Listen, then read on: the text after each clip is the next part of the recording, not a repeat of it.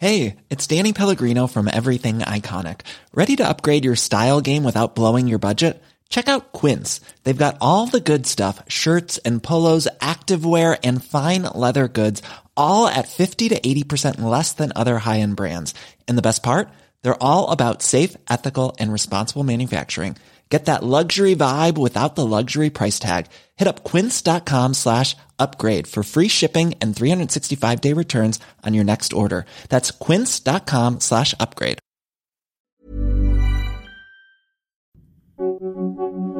Let's go back to 2011 and look at the World Cup with Squidge. Let's go back to 2011 and look at the World Cup with Squidge.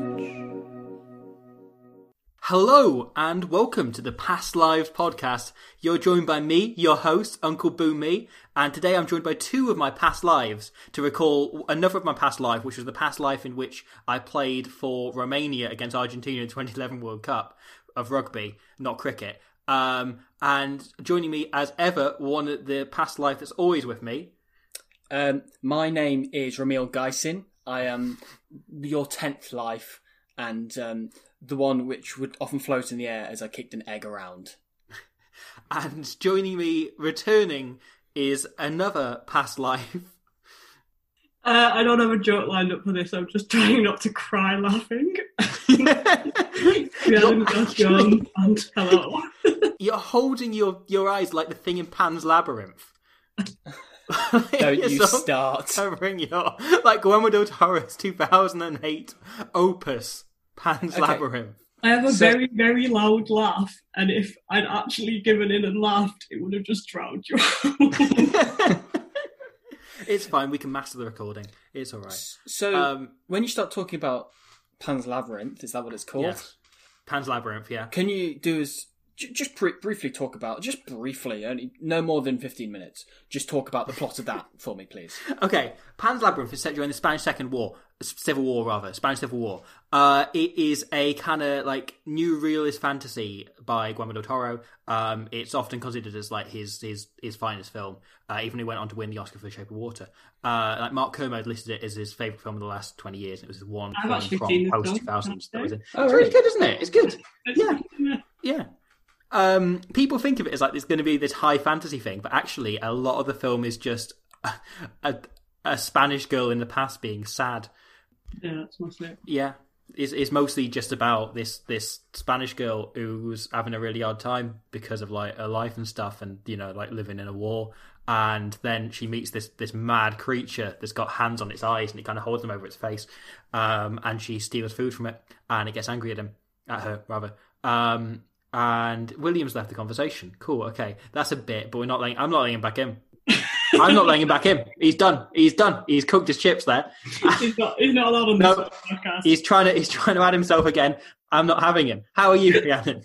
we should probably actually introduce you. I think I've gone insane. all of a sudden. We're two minutes in and we've already given up on the format of the podcast. It's like listening to Blood and Mud. You haven't given up on the format of the podcast, you've just accelerated your commitment to it. That's it. We've gone all in What are you trying very, very quickly. We've cut out the middleman. yeah, otherwise fine. Uh, Yeah. I feel like I've lost my grasp on reality, which was tenuous to begin with. Uh, previous You lost your grasp on definitely. reality. Lost your grasp on reality, and now you are appearing in rooms full of food with men with hands on their eyes. Yes, that's going to Yeah. sound really weird to anyone who hasn't seen Pan's Labyrinth. Yeah. Um, should we just do a Pan's Labyrinth retrospective podcast instead? Because Like, you could have warned me and then I could have rewatched it. yeah, I haven't I haven't seen it in a while. It's probably about maybe two or three years. Yeah. Shall I re-add the other one? I mean, I think it would be nice. Okay. If All only right, so I fine can then. have someone to share horrified reactions with. I just had a text from saying, "Okay, I'm sorry." Feel less alone. Thank Hello you again. coming back, Will. Here he is. Welcome back. This is the worst start, or possibly the best start, depending on your your point of view. But personally, I think the worst, as the the person trying to be the professional in the room. What? Um, Who are you kidding? I I I feel it's my job. I'm also very bad at it. let me take over. I'd be much less. Oh, please do, please Go do. on, go on. Go on, go on, Rhiannon. Redo th- this whole intro and everything. Oh, Go, shit, I stop, stop. can't even no, because the name of the podcast is too long, and I know you joke about it. I can't actually remember what order the words going. Make up your own name for Well, it. no, because What it's would now you the call it? Rhiannon Garth Jones Re- Rugby World Cup retrospective, which is even longer. We Okay, found okay. a way. From from the top, then, Rhiannon. Right, listeners, this is the Squidge Rugby Nonsense retrospective podcast thing about the 2011 World Cup. I am joined by the two idiot brothers, Robbie and Will Owen, and their incessant jokes. Uh, and we're going to talk about Argentina versus Romania, the full game, which Are was we? fucking great. Yeah, I'm not going to talk about Reigns or any other shot that the two of you bring up. We're going to talk Okay. about the game. Let's go. Okay. Okay, that was to the point. That was good. That was Yeah, good. it's Do you want to do this every week?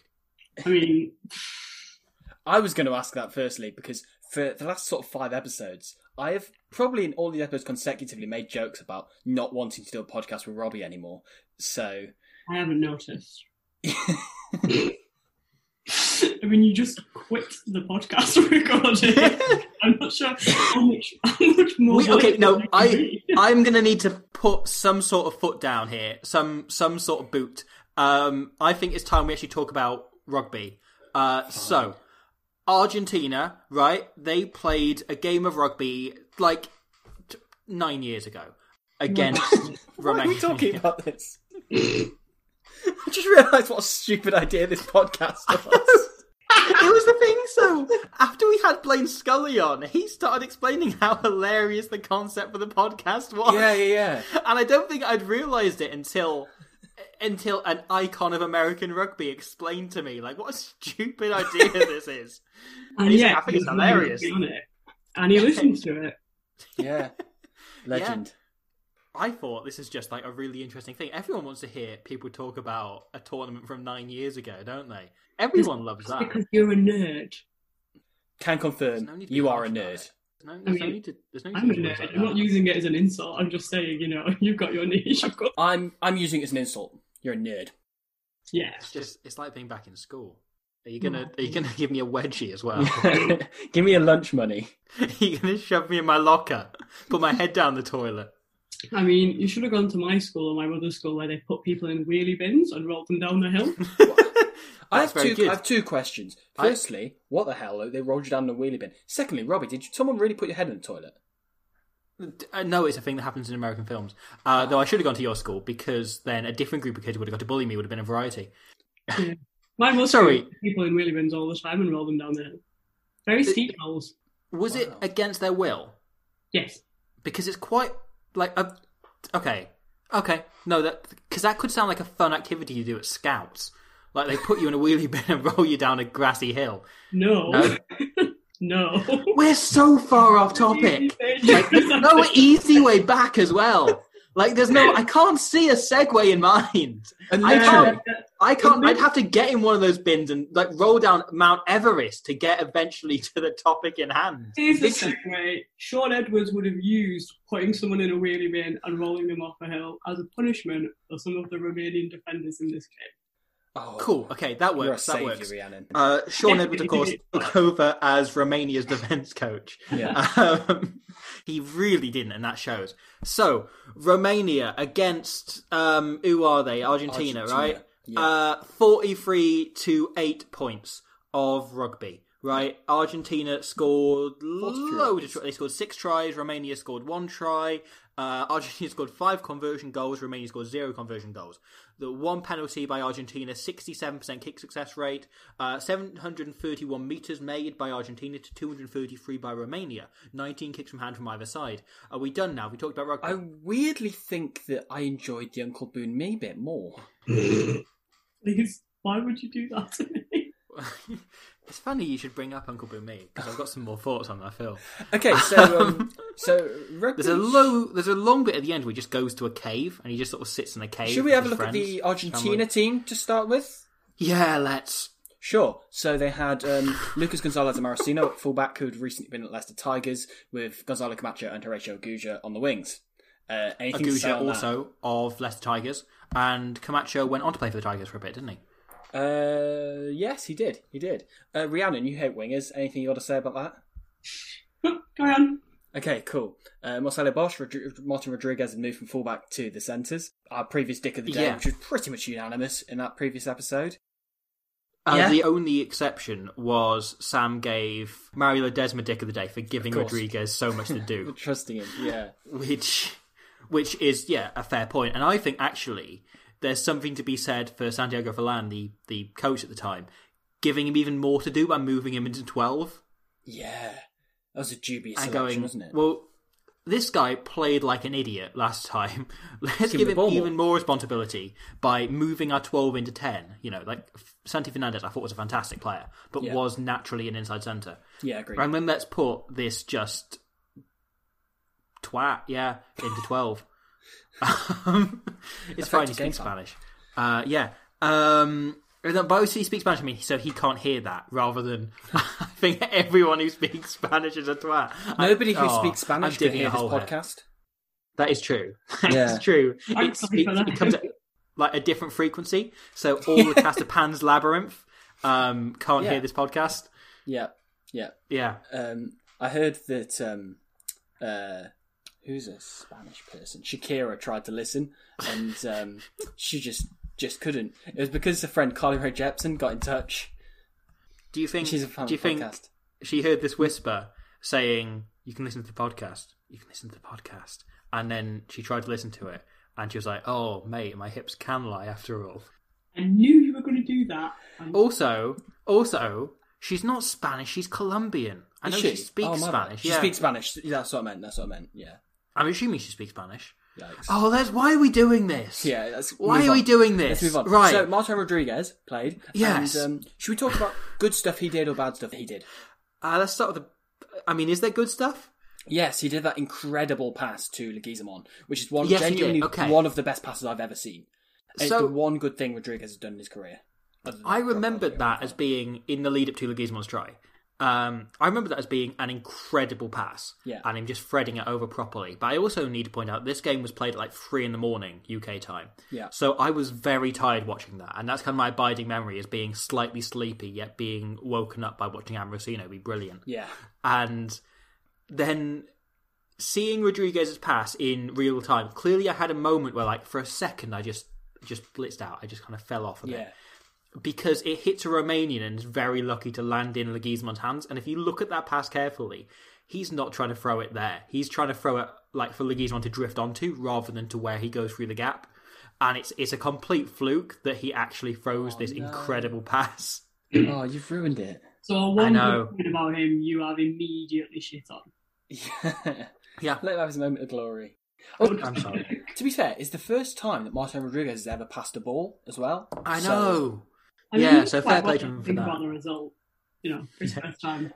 yeah. he throws another pass in the second half where uh, two players run like like what they'd call it X Factor lines when I was at under 16s, where they kind of like dissect each other. They run either side of him, Right. and he's idea is he selects one or the other. Instead, he goes to just drop the pass off to someone else, and you can't see in shot who it is, and just throws it to one of the Romanians. To I think it's Dimofte. Um, yes. Yes. Yeah. And who Dimofte then makes a clean break. And it leads to possibly the greatest passage of rugby you'll ever see. yeah. Yeah. Yeah. The issue was Dimofte is really slow. Yes. yeah. yeah. A decently fast ten would have finished that. I know it was at eighty yards. You had to go. You had to go a long way. But then who did who did he offload to? Was it um? One of the Um, it was Daniel maybe? Carpo. Oh, Daniel Carpo, Carpo, yeah. who then gives it on to Kazan, the winger. Yeah. And then it's mad. Then what? Then- Lobbe gets it back on the inside. Tries Kazan then gives it to Lobbe, yeah, Yeah. who tries to offload, hits a Romanian player, uh, then is about Oh. to go out of play before Imhoff then grubbers it, like hacks it back in field, regathers it, picks it up, and as the Romanians are all coming up to smash him into touch, kind of offloads it in field. Yeah, that was incredible. Uh, yeah, to Fessi, uh, Fessia, the replacement flanker, who goes all the way, having dummied inside to I think it's Fernandez. It's one of the Argentine backs. Oh, it might be Amorosino is tracking with him. It's incredible. It's just the most mad shit passage to play. In my notes of this bit, I wrote, "Will you make your fucking mind up?" Yeah. I rewatched it like three times to try and work out what exactly was going on, and in the end, I was like, "It's just brilliant," and I'm not going to try and analyze this. No one wants the ball. Yeah. Yeah, it's both teams Argentinaing, which is to say offloading and imploding. I think, in fairness, throughout this game, the entire Argentinian team, definitely the back line, was just having so much fun that they almost can't be mm. held responsible for their behaviour and mistakes. because it was just hilarious. There's a point where, I mean, we could probably talk about this more seriously later, but like the, the Romanian defence is just is so far back that I think Hernandez, like, it looks like he goes to dummy. And then he hmm. realizes that he's got like at least ten meters of space, and so does everyone Yeah. behind him. So it, I think actually what he was, he wasn't dummying. I think he was just going to pass, and then he realised. So he keeps Yeah. on the ball and keeps running, and then the Romanian defense just keeps running back. So he's like, "I'm just going to throw the pass then, I guess, because I don't know what to do at this point." And it looks, the first time you watch it, you're like, "Oh, what a like nice but pointless dummy," and then you're like, "Oh no, wait, it was just really confusing." it is the Romanian defence. Almost feels like a rugby league defence in that they're five metres behind the breakdown at all times. Yeah, except in no way like a rugby league defence in the other sense of doing anything at all related to yeah, that's true. Yeah. There's just yeah, so I think this whole game is like one of the perfect World Cup games in the sense of you could put you could go to the pub with people who've never seen rugby in their lives Yeah. and sit down and be chatting and having a drink and kind of watching the rugby, but not like that's not the whole thing that you're there for. And Yeah. you could basically say to your mates, you can't throw the ball forward. People deliberately run into other people. Just watch it. And Yeah. they would get what was happening in this game and they would enjoy it. And there's like loads and loads of parts of that, but I think a large part of it is that in the first half, at least, the Romanian defence is just so optional Yeah. Yeah. that it's was- really easy to like understand the basic sort of premise of attack and defence is- in rugby. It's, it's- Absolutely. It's less a rugby league defence and more a touch rugby defence, I think. It's it's it's not even a rugby defence, is it? It's just it's just like fifteen people in a queue. It's like people who have been there. told what they're supposed to do, but have never actually done it. Yeah. So they're sort of like, oh, this is the bit where we drift, right? And then they're like, oh, we just left a massive 15 metre gap in the middle of the Or like, this I is think- the right tackle, or too late. it's kind of got that like when you watch 1970s rugby and they don't put any pressure at all they just kind of walk up slowly only Yeah. romania aren't really actually walking up they just kind of the ball comes out and they take like one step They're You know, walking it's like backwards or sideways. exactly I was found whenever uh, Lucas Amorosino got the ball, he kind of just knew like, well, this defense isn't very good, and this will just be the way we exploit it. And just every Yeah. time he found a different way to go around it. There was a couple of times he offloaded, a couple of times he just passed it straight off. There was once where he like chipped it over and did this offload to Leguizamon. Like every single time, he was just you could just tell he was just very quickly going, oh yeah, this is this is rubbish defense. Let's Yeah. let's just go round it, shall we? Every time he got the ball, he must have been like, surely this time they will. okay, there we go. Let's have some Yeah. Fun. He was fucking great. Oh, the Oh, only brilliant, isn't he? exception the only exception to the Romanian defence was when they were actually on their own try line, at which point their defence was suddenly brilliant. Yeah, they didn't yeah. even know what they were doing. I think maybe that Yeah, was the well- whole thing. They were like, just fuck it, we'll learn how to defend the try line and, and everything. Just- Yeah. But We're I gonna think just have 'cause when you're on your try line, you just need to hit the thing in front of you. You don't need to think about it. There's no drifting and there's no, you know, setting people in the back line or any of that backfield. Yeah. Like that's that's it. You're just like hit him, hit him, hit him, and suddenly they had just completely impenetrable wall once you got to the back line, well, back to the actual try line rather. But any further out, and they were leaking tries left, front, and centre. So all of Argentina's tries looked spectacular because they were only being stopped when they got to the try line. exactly like that 70s thing of you watch tries sort of from Yeah. the olden days and you're like, Yeah. I mean, any functional defence would make this very different, wouldn't it? Yeah, yeah, Absolutely. A minimal level of functional defence. yeah. Doesn't even when they made a break from like forty yards out and the score under the post, you think, oh, we didn't think about that. What do we do in that situation? Hold on. Oh, run backwards! Run backwards! Wait, no, but we're really good at defending on our try line, and in order to score a try, they've got to go over our try line. there. But we're good Yeah. at defending. But how? But there's there's some part of the puzzle missing here. I can't quite put it I together. felt they improved slightly in the second half in that sense. Yeah, they did. Like, Yeah. Marius Tincu, who played the whole game this time, Yes. Yeah, obviously having learned from the mistakes of the previous game. yeah, The main takeaway of which was don't take Marius Tincu off. yeah. Uh, and in the Don't second tinker half, Tincu. it was like. don't tinker. oh, I've No sign of Bogdan Suman today. Bogdan Suman. Ah. Um, yes, there were points in the second half where like the game was very clearly gone from Romania, and Tincu was still kind of trying to. No, I am not acknowledging your point, Romania. You're going to make another terrible pun. I am.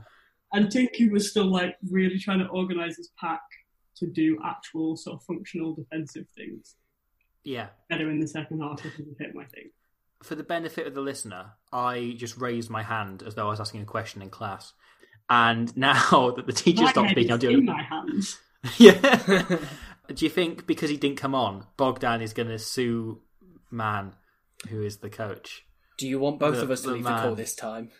Please, please think about what a good idea that'll be. Because I'm Oh, still no. recording. yeah, that's a good point. Well, we're all So still I don't know if any of you have ever seen the Greek film Dogtooth. Actually, there's. so I can make this relevant. podcast. I can make this relevant. So uh, the film Dogtooth is actually I don't want to explain the plot, uh, but because it's kind of it's the you know when people talk about like oh that you're really really weird European film, you know, and it's like about someone whose parents start a sex cult with their children. Um, I would just like that's, to that's what Dogtooth is. After um, the last episode, you were on Rhiannon. Thank you for accepting to come back on because that wasn't enjoyable. No, so I think I sort of blocked it out, you know, because now that I'm sat here, it's all coming back to me. So okay, so the thing about Dogtooth, right, is there's a lot of it is about these kids like finding a fetish, and I think that's what this game was. listener, Will said is not entirely on the table. That's what this game was for me because I've developed like a real thing after. The, I think this game was the start of it for just Argentine wingers, and I think this game was the moment it all clicked for me. Was watching Amorosino be magnificent and watching Camacho and Agulla be so robust because those are the two types of winger and back three player that Argentina make. Are either these players with immense balance in the mold of Amorosino or Delguy or Imhoff, who are phenomenal and great finishers and just have this incredible step and balance to them.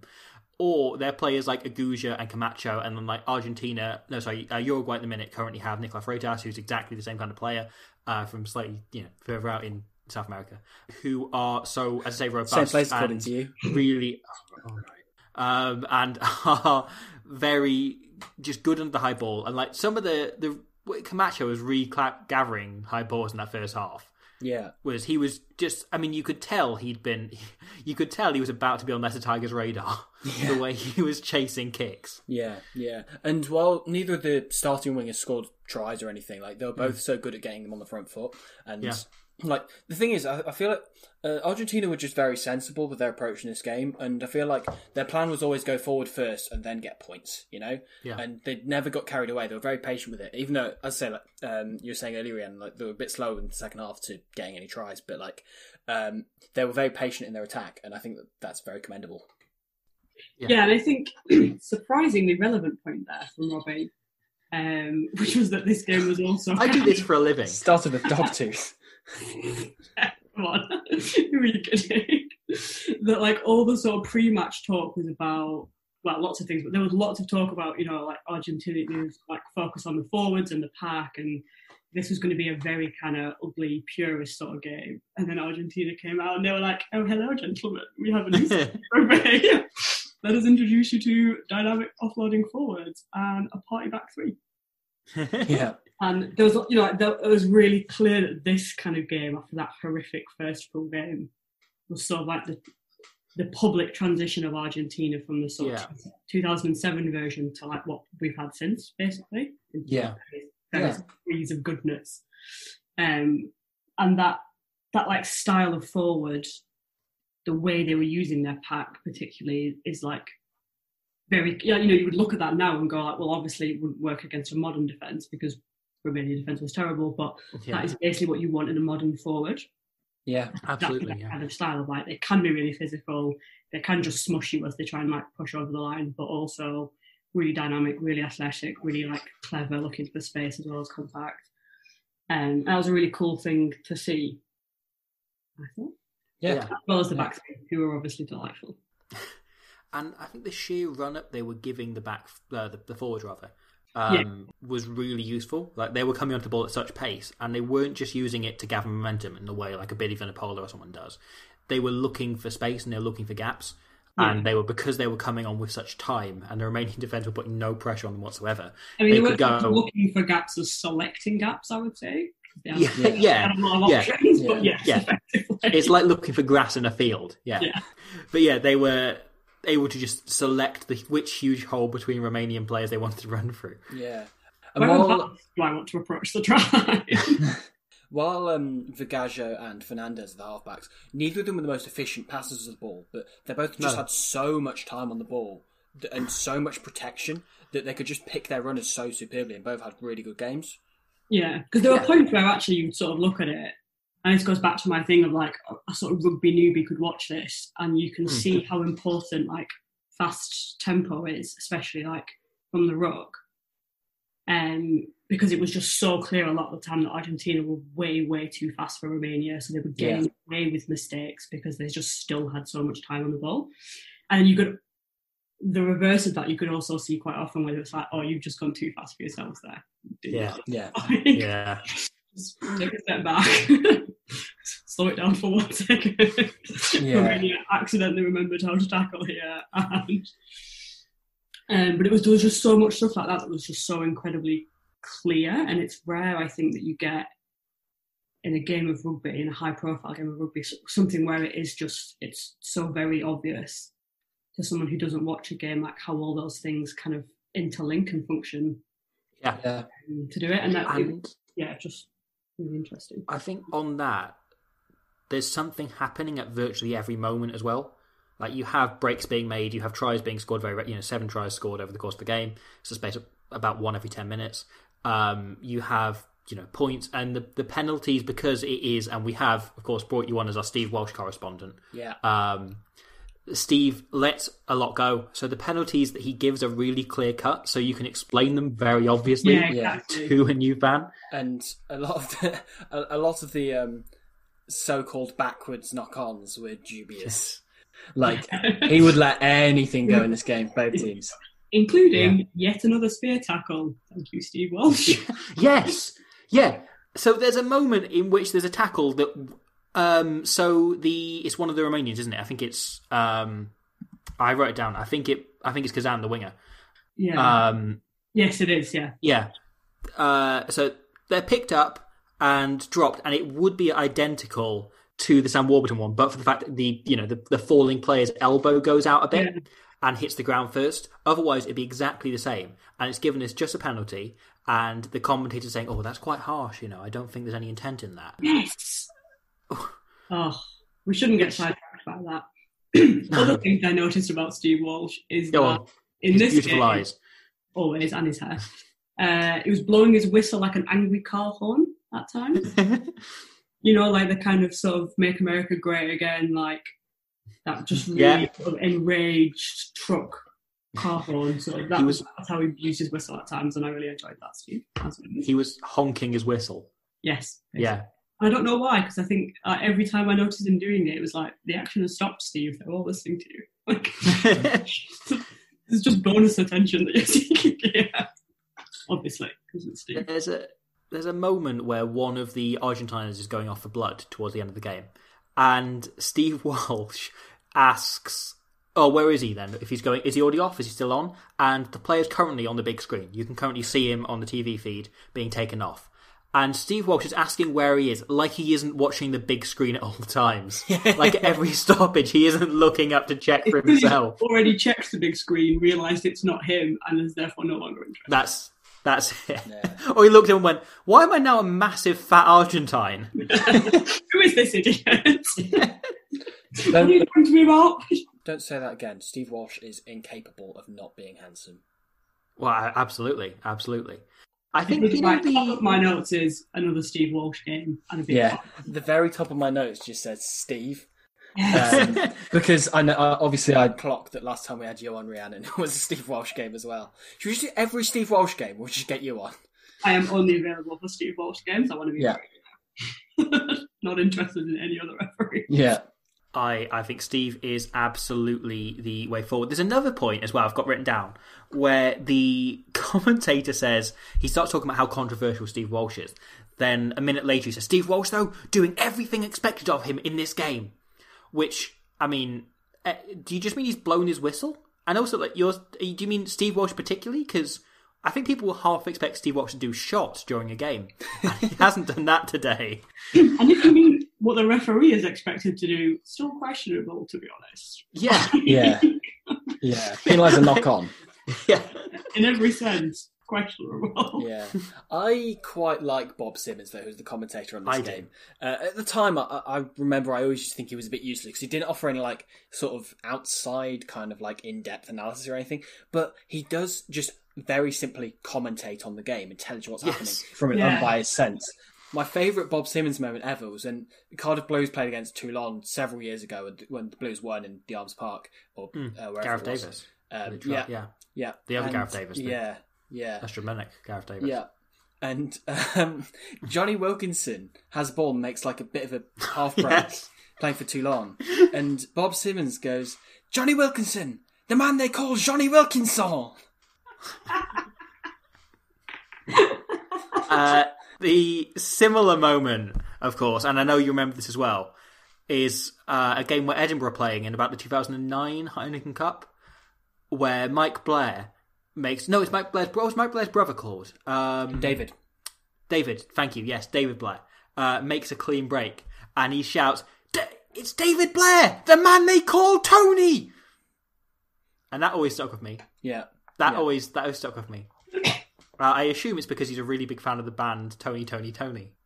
Both of these things are going to stick with me now. This is going to be Yeah. opposite between the man I- Bob Simmons is also great because he is a the foundation of a comedy character that I did for a bit when I was in uni, who was a sports commentator called Jobel Steinfeld, and I just improvised the name once, and it's it had to stick because people would say, "Oh, is that like Jobel Steinfeld?" But really, it just came from the fact that he's one of the very few impressions I can do. Yeah, and I can do a passable Bob Simmons. I can do Bob Simmons, Michael Caine, and Frank Sidebottom, and that's it. And KK Slider. Uh, yeah. Oh, wow. KK Slider. Well, I'll have to get you to sing us out at the end of this podcast. I can do Bob Simmons and Ernie from Sesame Street. Oh, you no, your Ernie's good. Your Ernie's Yeah. give us give us some Ernie. Hold on. Hey, Bert. Hey, Bert. No, my name is not Bert. My name is Bob Simmons. it's Ernie. Hey, uh, Bob. Um, what do you think of this game? Well, I think this is a proper thriller of a test match, and I think there are some really interesting things going forward to next week. Hey, did you say you could do an impression of Bob Simmons? I've never watched Sesame Street, but No, I, think I- impression is better. than I, I think I I think it is interesting that you should bring up Sesame Street because, mate, Michael Caine. Uh, I that isn't a very good Michael Caine. I can do a better Michael Caine. Um, I have heard you do a better Michael Caine. That was pretty good, actually. Yeah, I haven't done Frank Sidebottom in quite a long time, so I'm worried about doing it. Yeah, Um, I can do a side boss. For the record, I can do absolutely no impressions. So I'm just going to and laugh at the two of you, as usual. So I once, this is a tangent, uh, I once, after having done a comedy gig, a guy came up to me and like introduced himself and he was like, "Oh, I run uh, one of the biggest comedy clubs in Manchester," and he started telling me about all the acts he'd taken through. So he's like James Acaster and Sarah Millican and Jack Whitehall and all of these kind of like basically every comedian who's on British TV at the minute, like Nish Kumar, whoever. It's like he sold it as I built their career of they're only a big deal because of me. You know, I I put them on a bill if they did well. I then was like instrumental in getting them better billing at Edinburgh and so on, and built their careers from there. And he was kind of introducing himself and bigging himself up to me. And then he said to me like, "I'd love to get your number and to talk to you." And he said, uh, "Can you do impressions?" And I said, uh, "I can do a bad Michael Caine." And he said, "Oh, can you do any others?" And I said, "No." And then he said, "Oh, okay, never mind," and walked off. Not tell him about Bob Simmons. I know. I thought about that, and it was around the period as well. Where I used to do quite a good Chris Robshaw, but I haven't done it in a long time, and it's now bad. And I did. That was the one that was in my head. I was like, I could say I can do current England rugby captain Chris Robshaw, and he'd say, "Great, can you do some satire going to the corner?" I'm like, that isn't relevant. It's 2014. Can you segue from this humble brag back to the podcast? It wasn't a humble brag. It was someone ignoring me because I'm not very good at something, which is basically all of my time in school. Um, so, podcast. Uh, right, my we mentioned Romania being suddenly good on the try line. Sure. Argentina, however, I think some of their tactics when it came to finishing needed some work. Yeah. Because they're. I mean, there's a few times they had very clear overlaps and they just ignored them. But my favourite is once we saw in a wide shot that they had like three men over if they went left, and they were like maybe around the 15 metre line. And if they went open side, they scored in the corner. It was it was easy enough. On the right hand side, the only person there was Ronnie Roncero, the loose head prop, the 86 year old loose head prop, up against four men, up against four Romanians. And of course, Vergallo chucks the ball to Ronnie Roncero. And just, you know, it's like it's the Justin Marshall or the Grant Nisbett in rugby chance. Say, Give me a go, I've only got five metres. I can't do an impression of him either. Um, so they, they chuck it Wait, wait. to Say that in Ronnie Michael Ronce- Caine's accent instead. on I side. Give me a go. I've only got five meters. It's good. I like that. They, yeah, That they chuck it to Ronnie Roncero, who tries to bowl over four people and gets to the line. And it's like, I have seen people finish from that position, but those people were Jonah Lomu. like, not a 30 plus year old Argentine prop. Hey, I'm Ryan Reynolds. At Mint Mobile, we like to do the opposite of what Big Wireless does. They charge you a lot, we charge you a little. So naturally, when they announced they'd be raising their prices due to inflation, we decided to deflate our prices due to not hating you. That's right. We're cutting the price of Mint Unlimited from $30 a month to just $15 a month. Give it a try at mintmobile.com slash switch. $45 upfront for three months plus taxes and fees. Promo rate for new customers for limited time. Unlimited more than 40 gigabytes per month. Slows. Full terms at mintmobile.com. I'm Sandra, and I'm just the professional your small business was looking for. But you didn't hire me because you didn't use LinkedIn jobs. LinkedIn has professionals you can't find anywhere else, including those who aren't actively looking for a new job but might be open to the perfect role, like me. In a given month, over 70% of LinkedIn users don't visit other leading job sites. So if you're not looking on LinkedIn, you'll miss out on great candidates like Sandra. Start hiring professionals like a professional. Post your free job on linkedin.com/people today. In fairness, this goes back to like the Hernandez dummy stroke delayed pass thing, and I think hmm. a lot of the time they were just like, we, we don't, we didn't really train against this sort of defense. like, we're just so overwhelmed by the options available to us. Yeah. The time we have to make them that it's somehow confusing because Yeah, usually when you run at a tackle bag, it slows you down. But yeah, yeah. These ones are just letting us go. And also, in fairness, they were probably a bit like, I mean, it's clear we're going to win this game, so fuck it. Let's like, let's give the ancient proper a go. Let's just see if they can. Why not? We're just sharing the love. I mean, so it takes them five minutes, literally the first time they get into the 22. Santi Fernandez just walks straight through a massive gap and scores himself. yeah, And it is, as I say, first time they get into 22, and they do it from like phase play, just working their way up, and then Fernandez just goes, "Oh, might as well score then." You know, he's as you were saying earlier, like, he's genuinely looking to give the pass, and he notices like, "Oh wait, no, I've got." It's actually somehow the hole in their defense is wider than the pitch, and And just he goes through like, and scores. he does just sort of walk it in as well. He's just like, oh, all right then, Yeah, cool. and they then take the they take the restart. They then work it downfield and score immediately. It takes them about two minutes Yeah. from the restart to having scored another try. yeah. And then there were three points in that first half where I made an involuntary noise. Uh, something. One of them was the Rodriguez pass. Uh, two of them were Amorosino related. Um, Yes. I think I made of- about 17 that were all Amorosino related. yeah. The first of which was the one where he makes a bit of a break and offload to Leguizamon, and then the pass sort of like goes astray until hmm. eventually they find Amorosino again in the back line, who then steps Yes. his man and scores. And it's just it's such a graceful step, and it's just Yeah. he's just Yeah. so beautiful to look at. There was a, I think it's it's an earlier moment. I think where he gets the ball. It's it's one of the first times he gets the ball. I think, and he just looks up, and you can sort of imagine like him just going, "Oh wow, okay then, this is like cool." And yeah, just there's this beautiful step and sort of Yeah. arc, and you're just like, "Oh my god, how much fun must you have had in this game?" Like in a really important in a World Cup where you're all like really out to prove yourselves after the last one, and there's in theory loads of pressure, and you're all just like, we're having a fucking great time. Yeah. And he was just like the complete personification of that. Like every time he got the ball, he just did something really lovely to watch and basically exactly the right thing and just really fun. Like Yeah. they all three. Was Absolutely. glorious. His sheer balance. It's I think insane, isn't it? Yeah. it's the fact that his center of gravity or his like his core doesn't move while his feet are doing insane things. Yeah. So he remains completely balanced no matter how far he's stepping, no matter what he's doing. It's it's so good to watch. He's pretty think I would tall and rangy. Like, I think I would make room for him in my fantasy team as another fullback.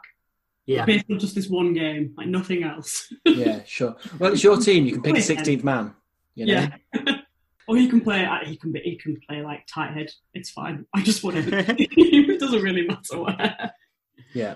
and it, it is my main memory of this game is just not knowing who he was before. You know, I kind of I'd seen him play a couple of times with Tigers, but I didn't know him. Mm. And then going like, this guy's my new favorite player. I love him. Yeah, that that step he'd do where he would just hurtle himself towards the first defender from fullback, and then just like somehow explode off one foot, but not in like a Shane Williams or Cheslin Kolbe way. Yeah. Just in this like really subtle way. It was like Yeah, the most quietest explosion. Much Yeah. silkier sort of way. My notes basically say Amorosino, all in caps, three love hearts. That's the ultimate rating. Steve only gets one. Uh, glorious runner, comma monk hair? Question mark. Because I also really liked the contrast between how beautiful his footwork was and how fucking terrible that haircut was. and it kind of only got worse. That was pretty much the best car- haircut of his career. Yeah. it was like you know, it was like a sort of Samson trade-off. Like in order to be that good, he had to have really terrible hair. Yeah. It's a shame. 'cause He's a good looking bloke, but. Would Yeah. be Oh, good well. hair. Yeah. Never worked it out. Maybe Steve Walsh had a, had a I can't relate him. to. And- Absolutely. And I also the other Argentine player that really stood out for me, that I both stood out at the time and now is Santiago Fernandez at fly half, Yeah. who Yeah. again I'd known as a solid twelve, but I've really liked the way he worked as a fly half. Just time on the I ball. really liked exactly, and a lot of it is that is just the time the Romanian defense was giving him. But the fact that his whole thing was he would select really good passes, Yeah. and there was absolutely no ego about how he played. Yeah. Yes. Also, there is a thing of like one. Obviously, you cannot only play what's in front of you, but Yeah, in that kind of pool game, you see teams all the time pick a non-ten at ten, yeah, try and Yeah. rotate the squad. Like New Zealand did it in the last World Cup, where they had Jordie Barrett at ten against. Yeah. yeah, I think. Yeah. Who Yeah. really do not look as good at 10. Yeah. Um, like if you if you compare him to that kind of player, the sort of random backline players who get thrown in at ten against a sort of an easier team, yeah, he was like really really good. Actually. Yeah. Uh, yeah. and yeah, you're right. Like very unselfish, like kind of what you'd expect from a good modern twelve. Actually, yeah. Yeah. very unselfish. Yeah, I think like kind of as well like a modern ten. We are talking uh, previous episode about Yeah. uh, Katy Daley-McLean and the way that she's just kind of like um, a matador for the players around her. Um, and I feel like um, Fernandez did that really well in this game. Absolutely. Like it is it is the image of what a ten is these days. Yeah. Of just someone that brings runners onto the ball Did he as much as anything. Did he even kick the ball, Fernandez? I was thinking that. I think maybe once He did. Yeah, though he gave a lot Amorosino took on a lot of kicking Yeah, and Marcelo Bosch as well, who Yeah. just has a foot like a traction engine. So I, it's worth mentioning actually the kicking since you bring it up. sure. So our friend Martin Rodriguez Gurruchaga Yeah, So a few minutes into the game, before they even score that first try, Argentina get a penalty pretty much between the posts. You know, about maybe 30 metres out, you know, outside the 22, but still very, very gettable. yeah, And they give it to Martin Rodriguez, who, lest I remind you, last game missed six shots at goal. and they flash up his stats, and it's 29% his kicking rate for the tournament Jesus Christ. which I, I had to note down because he then It's lower than James Parsons. decreased it further, yeah, by missing between the posts. He just skewers it completely, and thankfully, somewhat. I don't know why no one in the week between their games, no one in the Argentina camp went, let's not do that again. He just missed six of them. And I know, as Sam put it, like he was kicking some of them from Saturn, but still, it was he he was outright terrible. You should not. You should And it not is- give him that job. No. So then they come to the first conversion and they give it to Fernandez. And it's like they instantly, for some reason, they didn't learn their lesson in the week between games, but they learned it in the two minutes between him missing that penalty and them taking that conversion. Maybe it was one of those things where like they had learned it, they just sort of forgot in the heat of the game. So they were like, "Okay, your ball," and we're like, "Shit, what have we done?" Do you think it was like a football free kick routine where like uh, Fernandez was lining up, then Rodriguez just comes from miles away and just boots it over? No, so so that happened. So that happened at one point. What? So, uh, d- yes, thank you for bringing this up. So, we mentioned again our old friend Ion, oh, Julian Dumitras, Yeah. who is the Romanian fullback who has again, like I talk a foot like a traction engine. He has a foot like a factory entirely pumping out traction engines that are then glued together. Like he is, he had one of the biggest. That doesn't work as a metaphor. I realize that. Uh, he had one of the absolute biggest boots I've ever seen. He's generated Like, traction I- engines. He's the kind of kid who, like, it, when they were all in like big goal kick academy, he was probably bullying Frans Steyn and Bosch as not having very big boots. he was kind of like tapping Reece Hodge on the shoulder and then hiding around the other side and saying like, "No, your boot isn't big enough. You can't, you can't do this, Boffelli. Shut up." He was Um, kicking both goalposts. Yeah, exactly. Yeah. he was he was sitting inside class when they were learning about what what boots to wear or whatever, and he was just smashing them through the windows and knocking other players' balls off course. With his size Um, 49s on. Yeah. but at one point, the Romanian scrum half, uh, Sergi, goes to pass the ball into a pod of forwards, and Dumitras sprints in, intercepts it from his own man, and just hoofs the ball downfield. He just he spots some space, and he isn't calling out the back. He isn't overriding the call. He just sprints in, intercepts a pass to his own player, and just thumps the ball into the opposition 22. And it isn't like he puts it out for five meters. He just kicks it, and it lands in the 22 and kind of bounces around a bit. I It was genuinely possibly my favourite moment of the game. And watch this game for that moment. Yeah. Sounds incredible. I can't believe I missed this. Yeah, I, I, I don't, I don't think I saw that. I It was- watched it's game sort of- twice. What it's doing? sort of. what were you doing? Uh, it's sort you could have watched Dogtooth by Yorgos Lanthimos. Um, yeah. it, it it looks like because because of the way the camera pans to it, you don't quite see him sprinting in properly, and so I had to rewind and look at it again. I was like, no, he has. He's ran in and intercepted it, and especially because the forwards have got their hands out in like, I'm going to catch this ball and barrel it up. But no, but no, there's no waiting for Julian Dumitras.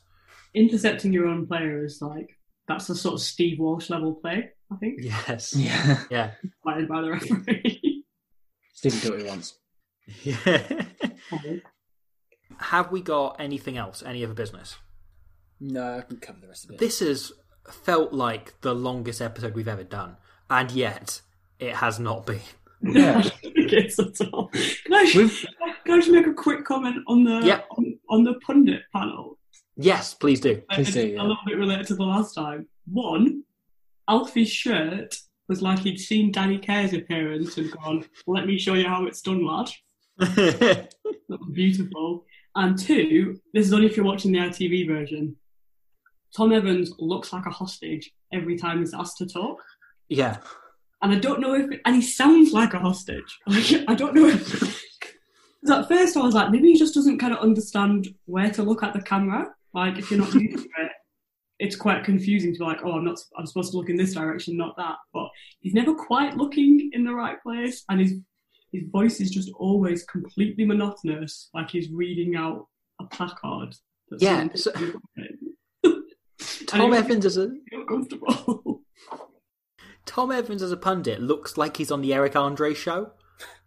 like he looks like they're making him deliberately uncomfortable, but they're not. They're just asking him, "Did you think the Argentine fullback had a good game?"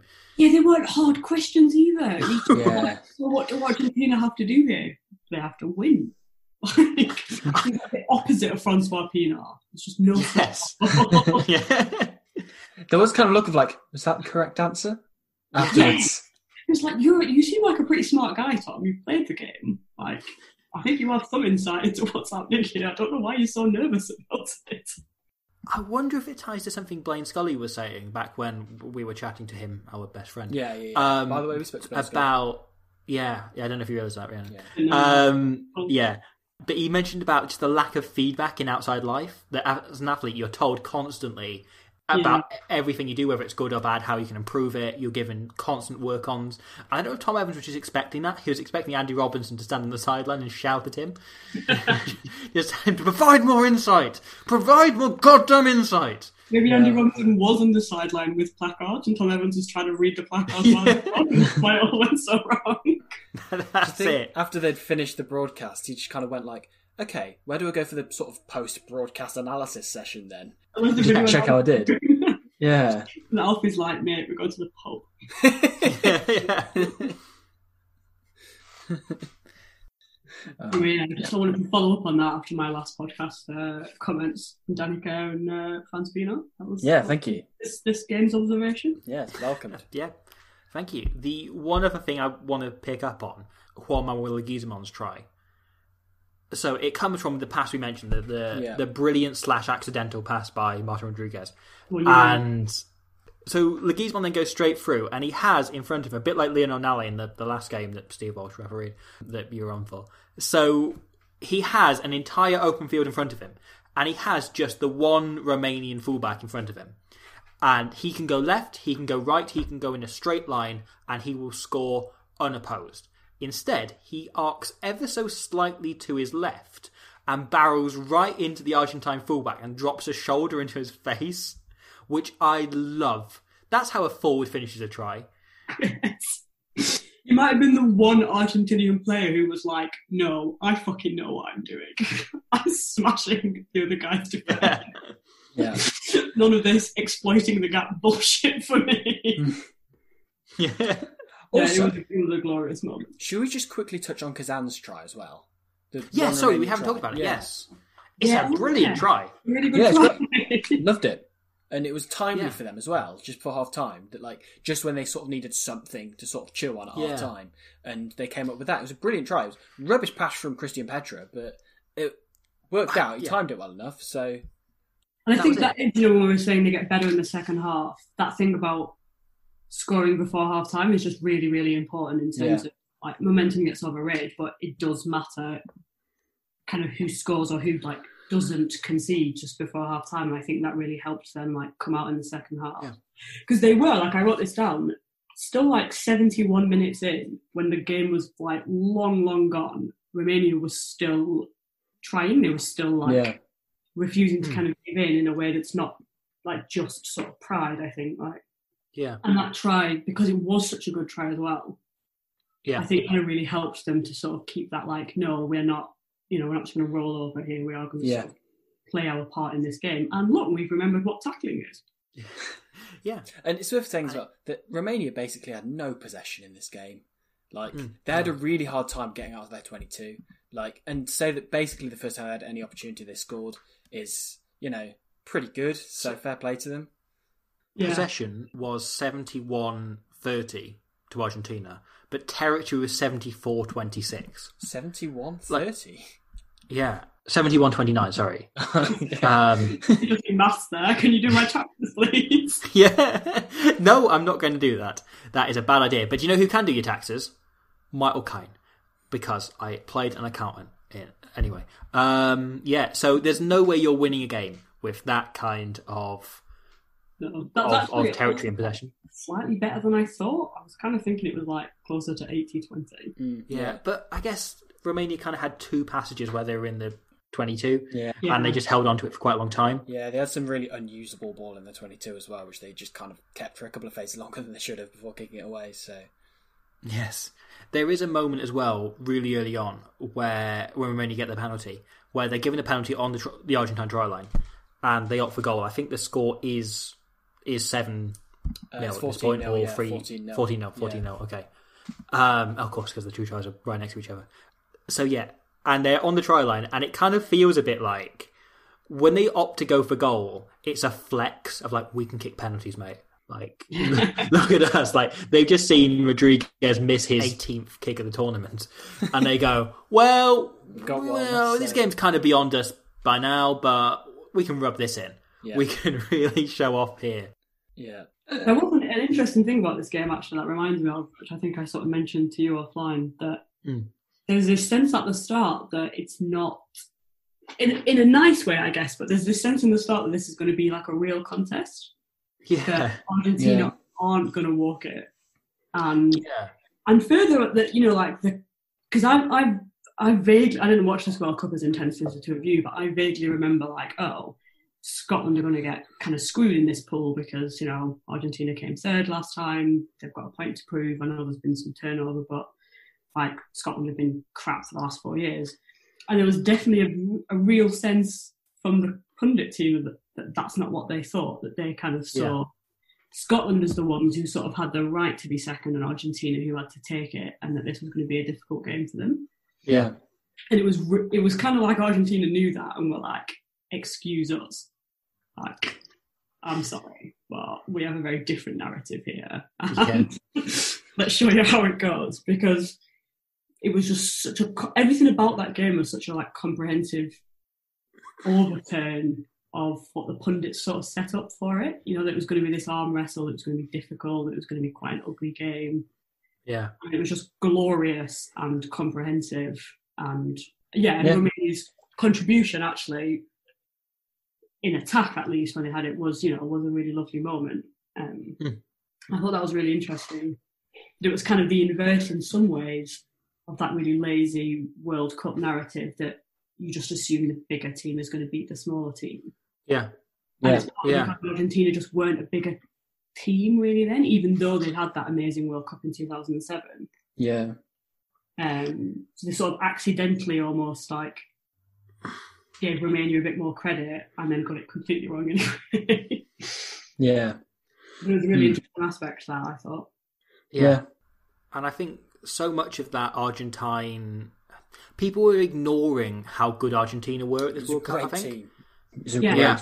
selection of players. and yeah. we'd seen them come and you know they'd lost the previous autumn to England, Wales, and Ireland, but they'd really pushed all of them. They'd kept them all within a score. Yeah. And I know it was like it was a particularly bad. Eng- Like you look at that England team with the England team with Ugo Monye at fullback and so on, mm. where he famously had that. Yep, that was the reaction. That's the reaction to Ugo Monye at fullback. That kind of snorting and laughing. Yeah, laughing. for the benefit of the listeners, Rhiannon has just snorted her drink and her head is currently in her hands laughing at the concept of Ugo Monye playing fullback.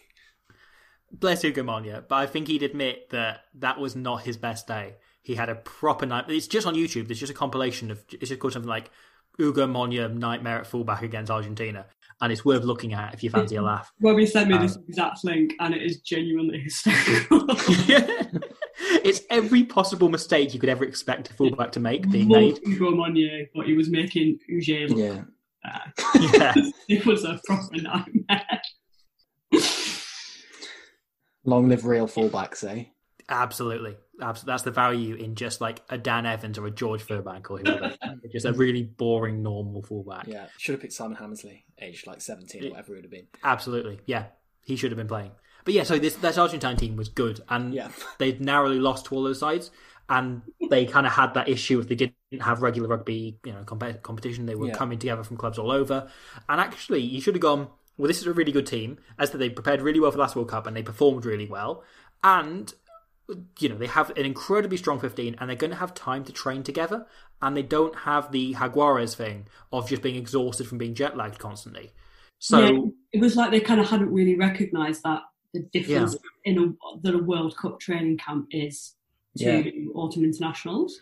yeah Um, because yeah, which now I think is much people get much more Yeah.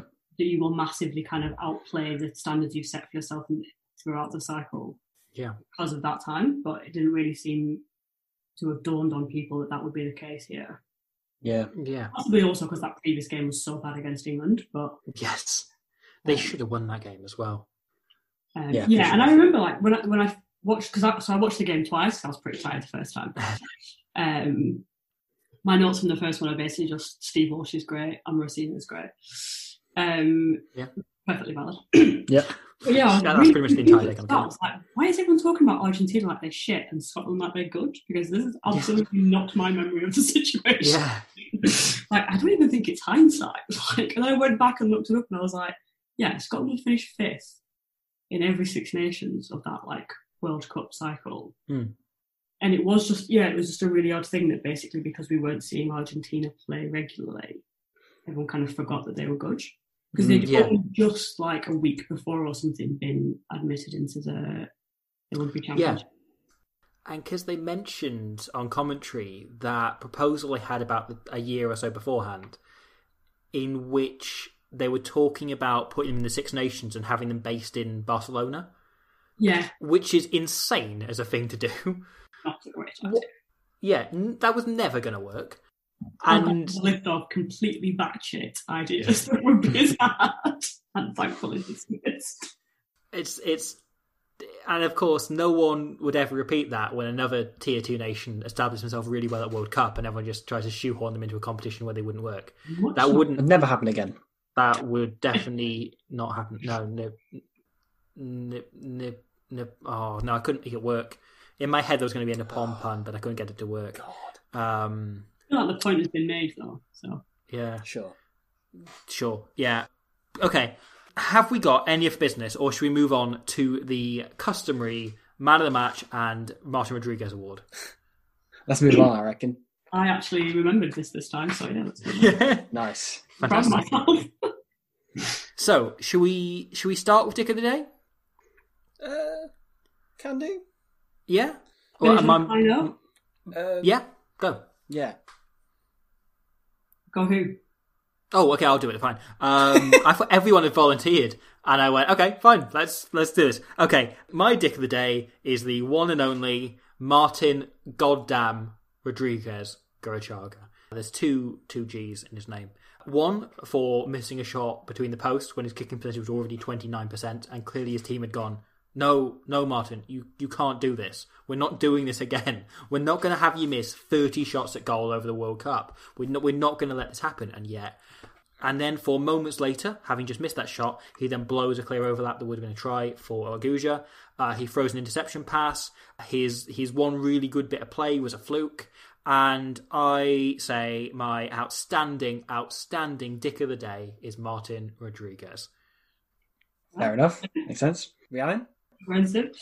So initially, I thought I was going to give it to Vergallo for the drop that ruined that, like what would otherwise have been just the most perfect Oh yeah. at the end of the first half. I'm going to come on to this. But this is maybe a bit niche, and it's because it was like so late in the game that it really stayed with me. But the replacement Romanian scrum half, right at the end, it was like the clock had gone red. Argentina were still sort of relentlessly attacking the Romanian line, and they were doing that thing of knowing how to defend on the try line. Uh, and someone I've forgotten now, but I think it might have been the eight, uh, gets the ball, turns it over, like holds on just long enough for the nine to come up uh, and kick it into touch, and he misses. Yeah. Argentina just get the ball back and run at them again, and I was like, they must be so fucking tired. The worst thing about that is they eventually get the ball back, and when they decide, okay, let's just actually kick it out this time, they bring in Dumitras to do it instead. So they just get rid of, they bin off the scrum half and just say, right, you've got a massive boot, just get it into touch, we rely on you, get us all in for an early shower. And he does competently. Yeah. Yeah. And it was just such a like, you fucking dickhead moment. Like, it wasn't that far to kick it to touch, you know? I get that there was a lot of pressure, but it really didn't feel in the scheme of things like a difficult kick to make. No. And it must have just been so devastating for all of his teammates. So he's my dick of the day. on Dick of the Day contenders, the replacement scrum halves, because I had I had another contender I forgot to mention. The replacement Argentine nine, Alfredo Lalanne, who I'd completely I had no memory of him whatsoever. He sounds like an extra in The Godfather, and he at one point Romania stabbed for a, gr- a kick towards the end of the game into touch. And it kind of bounced a few times, then bounces out. And he does that thing that used to happen at the time. You know, when you catch the ball and you put a foot into touch and a foot in. And he takes it like that on the final bounce and points back as though it should be a kick where Yeah. it was kicked from. And it, it was a Oh, grubber a kick. Like it had bounced about five times first. but he thinks he's got a, a far enough understanding of the laws to play this 4D chess that oh because I caught it and I've got my foot in touch it's going to be it's going to be back but it bounced four times what are you doing. Alfredo And I respected it. I, Yeah. I thought he was just hoping that Steve Walsh had been like, brushing his hair and hadn't noticed. yeah. Yeah, so I noticed. I thought, oh, that's quite clever. You know, they've got themselves to throw into the line out. I hadn't clocked that he pointed back. That's a very good nomination for Nick Yeah, of the Day, not knowing the laws. Yeah, yeah. I've gone with Nicholas Vergallo. So hmm. I'll elaborate on what you were saying a minute ago, Rhiannon. That basically he sets up this move with Leguizamon, where he is basically your simple nine loops. So he gives it to the player, gets it back, and then hits it to somebody out the back, probably ten. But he picks the ball up, takes forever over it, passes it forward to Leguizamon, gets it back on the loop and drops it. So in two ways, he has a handling error. There is another moment with Gasho, and he My, is so not. my other thing, just on Sure, that before sure, you move on, sure. is that Steve Walsh lets the forward pass go, yeah, he does. Yeah, and he's just like, I don't, I don't care. Look, he looks nice, Yeah. and then he kind of goes, oh, like reluctantly, I've got to blow for this one, haven't I? yeah. Too far now. yeah. I had another moment, and um, Vergallo is very much not the dick of this moment. But Argentina were, it was just before Juan Figallo scored. Argentina have it on the left hand side of the field, about five yards out from the Romanian try line. And um, there's a point where they have like a pod forward set up, and I see somebody running a really good line from miles away. They've come out of shot, and run miles into into the um, ready to run into the Romanian pack.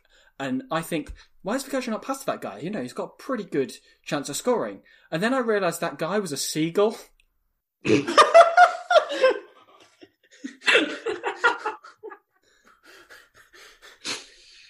I drunk?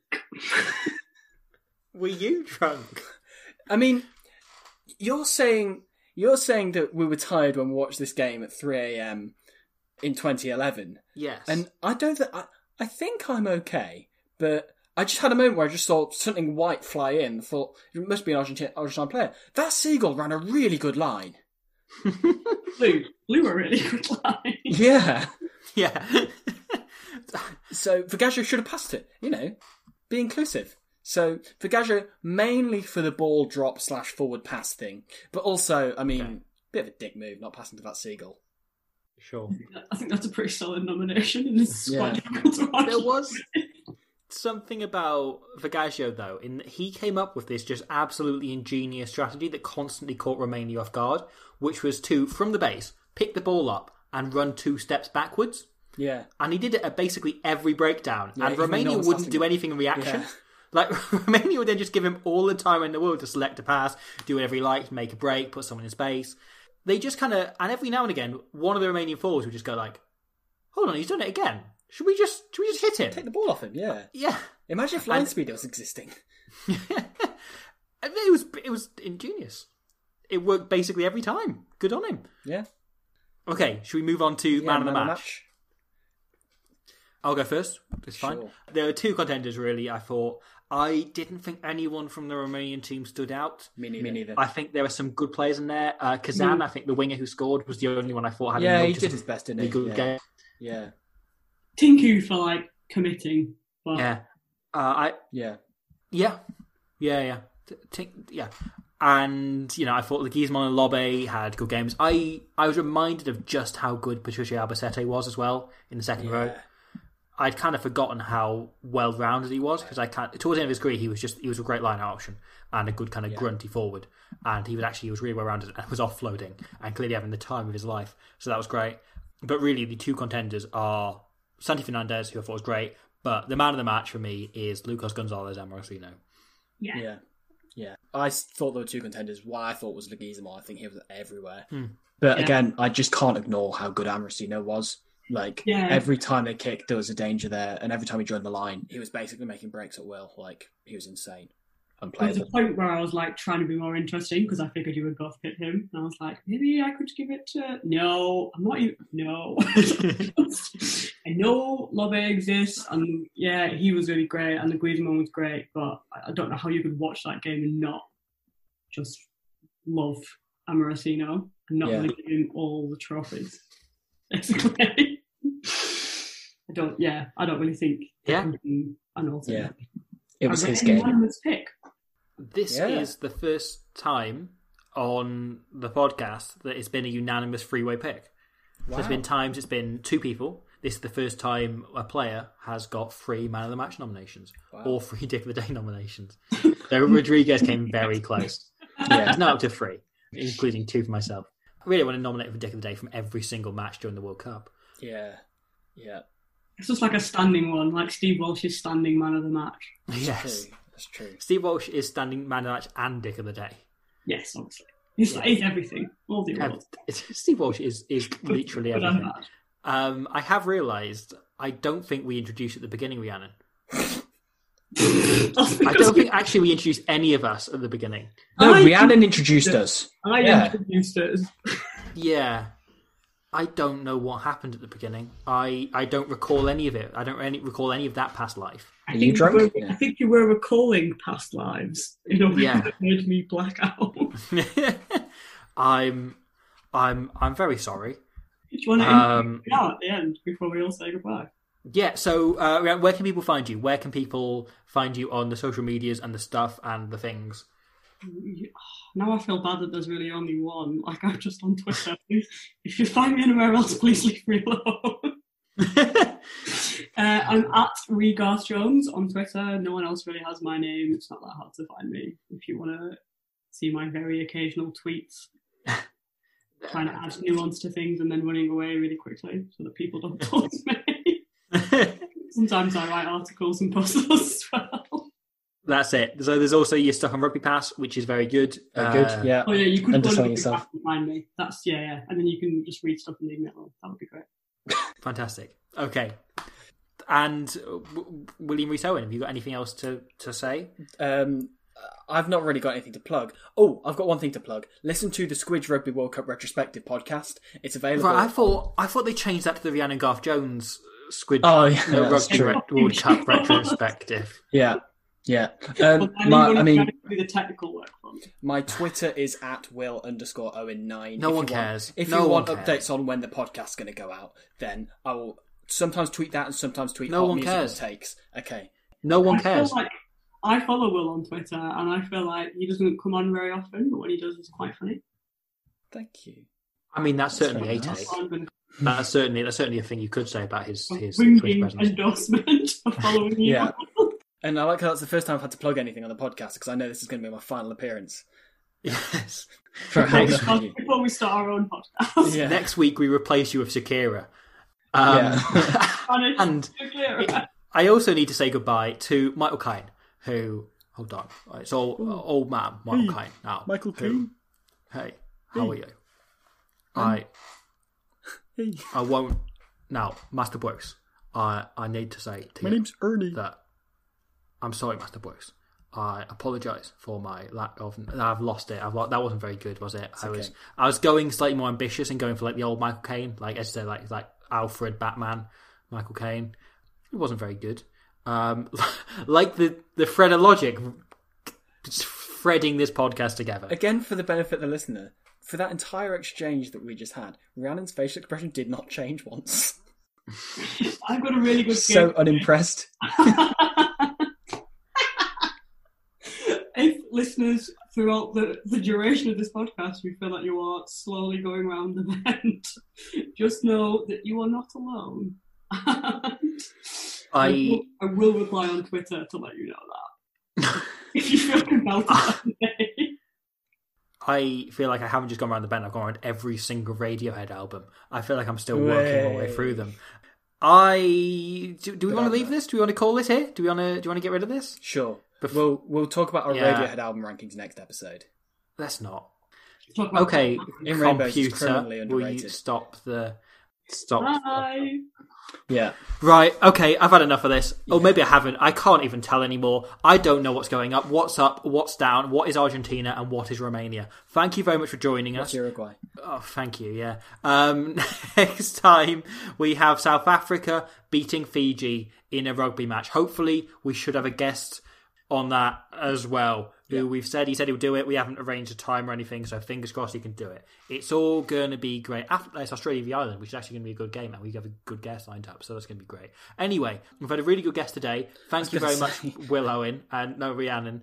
And I hope you are well. And I hope next time I can remember what words are and I can say cheerio from me, Michael Caine. Bye. I Well, that was an experience.